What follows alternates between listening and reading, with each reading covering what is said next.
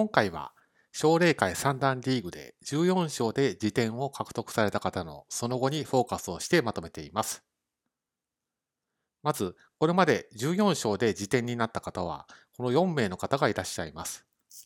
なお、こちらにまとめたのは、辞典制度が導入されて以降ということになりますので、その点は含めおきください。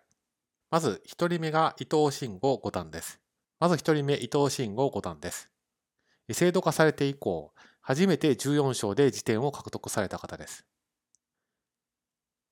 で、6期目に14勝で辞典を獲得された後、その次の三段リーグでは11勝で5位。その次は10勝で10位。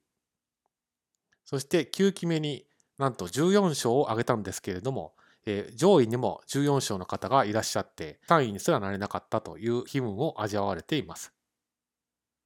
そしてその次の期に13勝を挙げて辞典2回目を獲得し商談を果たされました。その後フリークラスを抜けて順位戦に参戦も果たされています。次は東島正幸2冠になります。東島正幸二冠も、まあ、現在王者の一人として君臨されていますけれども、まあ、14勝で昇段を阻まれたお一人です。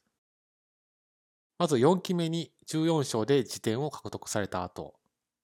次の期も14勝を挙げて、今度は1位での昇段を果たされています。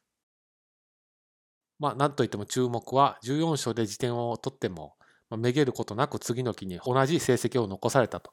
まあ、メンタルの強さがこの数字にもよく表れています。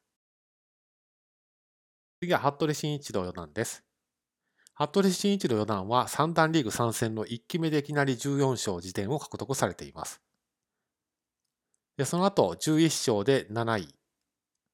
10勝で12位、12勝で6位とぐっと上げてきて、最後は14勝で1位昇段を果たされています。この時には14勝で3名の方が並び、服部四段、谷合四段、そして西山智香三段、この3名の方が並び、順位の差で1位昇段を果たされています。次は西山智香三段です。まさかの8連敗で今回三段リーグ大失速されてしまいましたけれども、年齢制限まであと2回で昇段をかけることになります。8期目で14勝時点を獲得されました。で今期昇段が期待されたんですけれども、終盤の8連敗がたたってしまい、7勝で22位に終わってしまいました。